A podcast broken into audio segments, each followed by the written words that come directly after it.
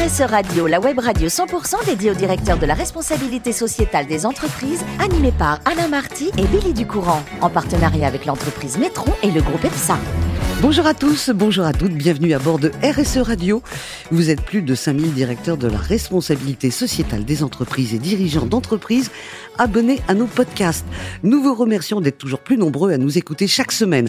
Évidemment, vous pouvez réagir sur nos réseaux sociaux et notre compte Twitter RSE Radio-du-bas.tv.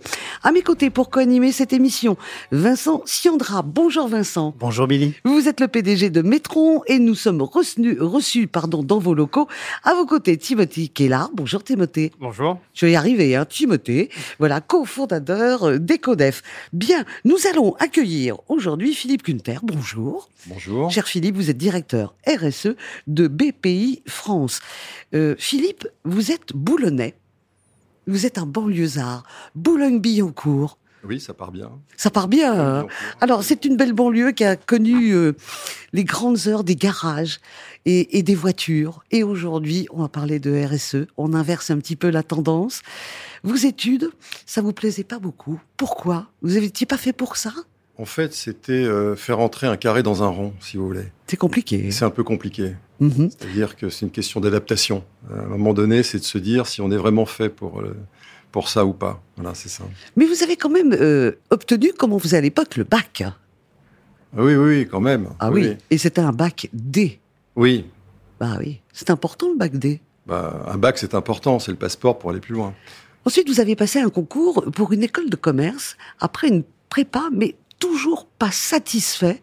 Vous trouvez enfin, alléluia, une école qui vous convient. C'était le début de ce qu'on appelle les écoles en alternance. Et là, pour vous, c'est une révélation parce que finalement, vous aviez besoin non pas que des études, mais il fallait déjà avoir les mains dans le cambouis, c'est ça? C'est un peu ça. C'est-à-dire que je m'étais fixé euh, comme objectif euh, un an de prépa, pas deux. Et euh, j'étais proche de l'admissibilité de, de, grandes écoles, mais je me suis dit non, je, je retente concours. Et j'ai opté pour l'école qui, à l'époque, présentait la formation la plus, euh, la plus efficace en alternance, à savoir mixer des périodes de contenu, euh, de fort contenu, et des périodes très opérationnelles de stage dans les entreprises. Et donc, à l'époque, il n'y en avait pas 50.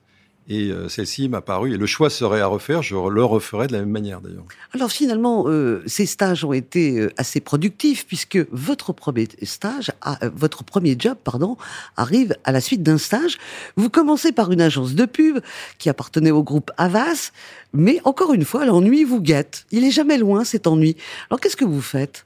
En fait, je m'étais trompé de trajectoire. Oui, vous dites, je suis banquier, quoi. Je suis pas dans la pub. J'avais négocié euh, mon stage de fin d'études et c'était un premier emploi, en fait. Voilà, c'était une façon tout de suite de rentrer dans le vif du sujet. Mm -hmm. Et euh, j'avais refusé les banques euh, dans lesquelles j'avais été accepté. Et je me suis rendu compte au bout d'un an que j'avais besoin de d'avoir ce lien plus avec l'économique, les secteurs d'activité, savoir comment, se, comment ça se passait dans les entreprises, etc. Donc je suis revenu dans les banques, en fait, au bout d'un an. J'ai quitté effectivement la, la pub, où j'avais un poste très sympa de contrôleur de gestion. Ah oui, sympa la pub. Oui.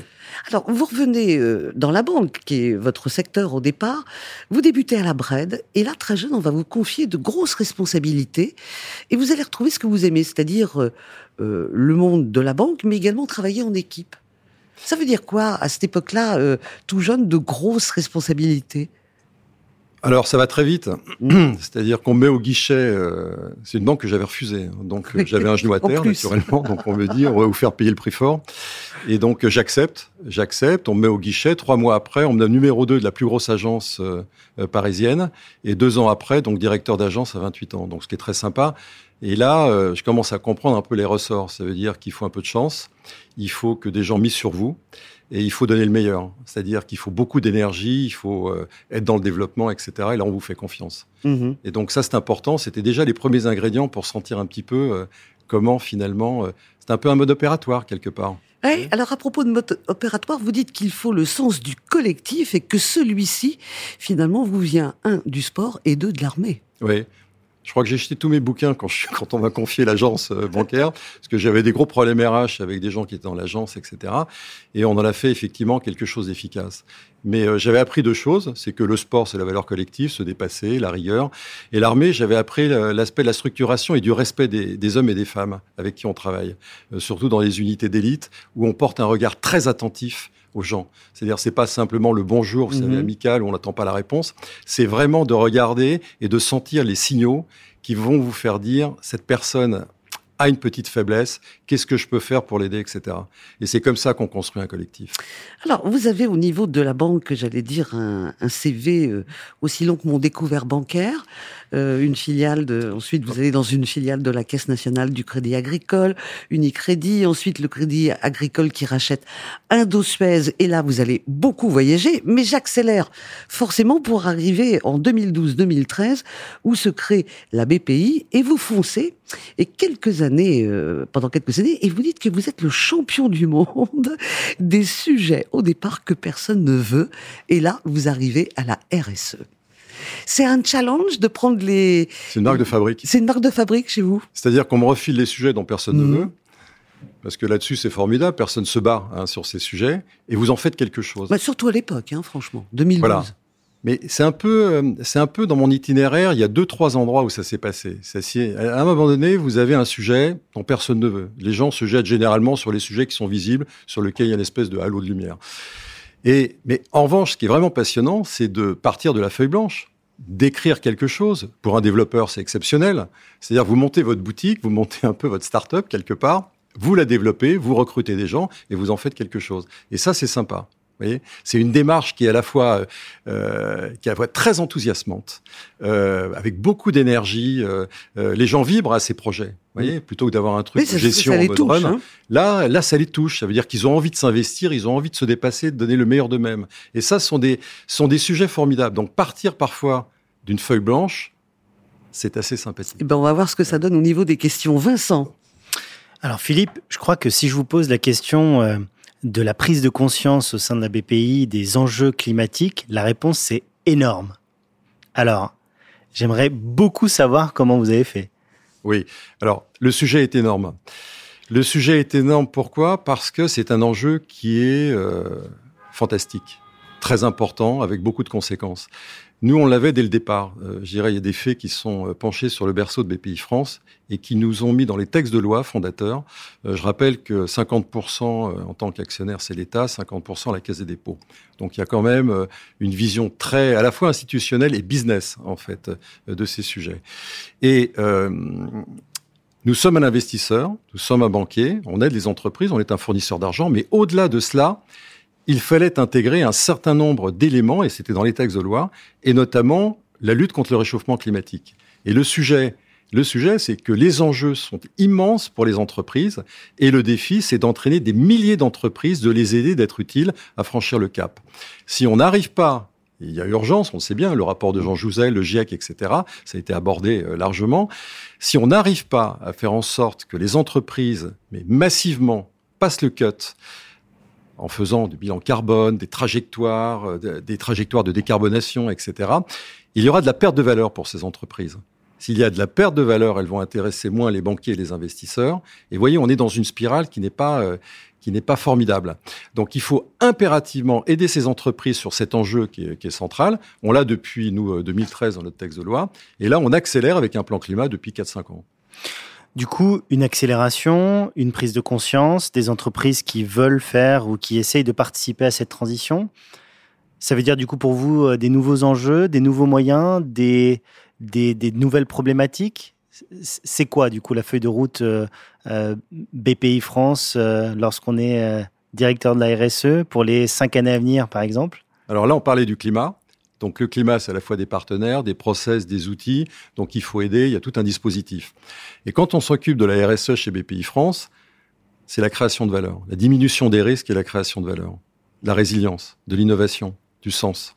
Ça signifie comment faire et comment aider une entreprise pour qu'elle intègre en son sein à la fois un projet, donc qui mobilise les hommes et les femmes, ça donne du sens, qui lui donne euh, des projets innovants. Donc dès que vous mettez en tension euh, les salariés d'une entreprise, eh bien, fatalement, ça les libère. Ils ont envie de participer. ils ont envie de trouver des solutions nouvelles, etc. Donc ça crée une énergie euh, formidable, ça crée de la valeur et du développement. Vous savez, aujourd'hui, euh, ce qu'on appelle les ressources immatérielles, une valorisation d'entreprise entre 60 et 90% c'est sur justement ces valeurs immatérielles, la qualité de l'équipe, euh, le portefeuille client, la marque, etc. Donc c'est c'est très important de jouer sur ces leviers pour cocher toutes les cases que je viens de, citer. Et c'est au-delà des cases. Oui, Timothée. J'ai pu voir que vous étiez un amateur du vivant et que vous adoriez la biodiversité. Euh, est-ce que vous arrivez à faire un lien entre la BPI, le rôle que vous avez euh, au sein de la RSE et, votre mission au quotidien? Alors c'est très connecté. Alors je suis pas un spécialiste de la biodiversité, mais c'est très connecté au climat, mais pas que. Hein. tous les experts sont en avis. En revanche, c'est un grand sujet de l'année. La biodiversité, le rapprochement du vivant, c'est essentiel. Euh, tout ce qui est biomimétisme, vous savez, on revient beaucoup aux fondamentaux. On a l'impression de découvrir un peu la roue et c'est de se dire, mais euh, dans la nature, etc. Bah oui, dans la nature, il se passe des choses. il y a déjà des applications industrielles. Mais la biodiversité, c'est un enjeu qui aujourd'hui est un petit peu sous le radar. Tout le monde a conscience. Mais dès lors qu'une entreprise s'intéresse à la biodiversité, c'est de se demander qu'est-ce qu'elle peut faire en termes de mesures, en termes d'accompagnement, en termes, vous voyez, de comment elle porte ce sujet. Il y a des entreprises qui sont naturellement sur la biodiversité. Mais une entreprise dans les services, va se poser la question, qu'est-ce que je peux faire, moi, pour la biodiversité? Donc ce sont des sujets que l'on doit porter, qu'on doit aider, qu'on doit processer avec des instruments de mesure et aider les entrepreneurs à s'en emparer. Donc vous voyez, c'est très connecté au climat, mais pas que. Et puisque vous récupérez tous les sujets dont personne ne veut, et qui sont plutôt euh, finalement. Euh, ah, c'est un peu excessif. Hein, oui, pardon. Moi, sur la partie professionnelle, minima, et, que ça devient des perles, on va dire professionnelles. Euh, vous, vous, visez quoi comme comme prochain prochain rôle, comme prochain sujet? Ah, vous savez, quand vous êtes un développeur, vous gardez toujours le coup d'avant, en fait. C'est ça qui vous intéresse. Et dès que vous arrivez en mode gestion, ben, finalement, c'est pas le sujet. Et, et, et, les défis que nous avons devant nous sont tellement énormes donc lutte contre le réchauffement climatique, les transformations euh, des entreprises, euh, toute la transformation numérique. Ce sont, vous savez, dans l'histoire, euh, dans l'histoire du monde, il n'y a pas eu, il n'y a pas eu des époques où il y avait autant de densité. Il y en a une, c'est entre 1400 1450, je crois, où on a découvert l'Amérique, on a découvert l'imprimerie, et il y a eu la chute de l'Empire byzantin. Et quand vous regardez ces trois éléments, c'était une restructuration totale hein, euh, j'irais du paysage, hein, euh, donc à la fois dans le savoir, à la fois la promesse de découverte de l'Amérique hein, et la chute de l'Empire byzantin, euh, euh, je dirais le chamboulement géopolitique. Donc à partir de là, les données sont complexes et on est un peu dans à la croisée des chemins hein, sur ces sujets euh, de cette manière. Mhm. Alors au niveau de vos passions, il y en a pas mal. Le sport, évidemment, hein, c'est une véritable passion. Vous dites que vous avez touché à tous les sports terriens, en fait pas vraiment les sports aquatiques. Hein. C'est pas votre votre élément l'eau. Non, non, non. J'ai du mal à coordonner la respiration et les mouvements. c'est pas facile. Euh, vous aimez également la gastronomie. Vous faites très attention. Vous êtes exigeant. Vous dites que euh, le bio de certains pays n'est pas le bio de d'autres pays. On va pas y revenir parce que je voudrais qu'on termine sur une activité que vous pratiquez également. Enfin, j'appelle ça une activité, mais elle est très intéressante.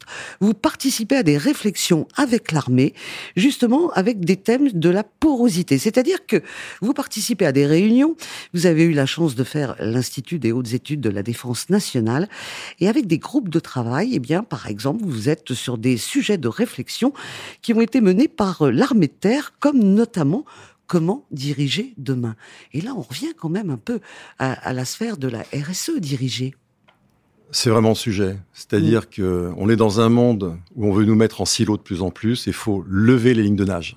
C'est ça qui est intéressant. Euh, L'IHEDN, c'était très intéressant. J'étais le candidat de la Caisse des dépôts euh, pour poursuivre ce, cursus. Et je me suis aperçu qu'il y avait une véritable porosité. On a, on a toujours, vous savez, on met des stéréotypes sur beaucoup de sujets, etc. Et là, euh, il faut brasser tout ça. C'est beaucoup plus systémique. Et euh, moi, j'avoue que euh, oui, je participe à ces sujets. Notamment, il y a deux sujets qui sont très intéressants. Il y a ce sujet comment diriger et commander. On ne commande plus aujourd'hui comme on commande avant. Et pareil pour les entreprises. Comment aujourd'hui un manager va intéresser effectivement ses collaborateurs, c'est différent.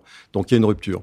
Et puis euh, ils ont fait des choses aussi très intéressantes que je vais d'ailleurs euh, transporter dans le monde entrepreneurial. Ils ont une équipe de l'agence de l'innovation de la défense qui s'appelle la Red Team. Et qu'est-ce qu'ils ont fait? Ils ont imaginé tous les scénarios avec des dessinateurs, avec des, euh, avec euh, tout un écosystème de, de gens qui faisaient de la science-fiction, etc pour imaginer les scénarios de demain les plus improbables. Et, ça, ce sont des scénarios auxquels on est confronté euh, avec des solutions, comme par exemple la lutte contre le réchauffement climatique et, d'autres sujets. Donc, vous voyez, en fait, on a tendance à vouloir enfermer les gens dans des carrés.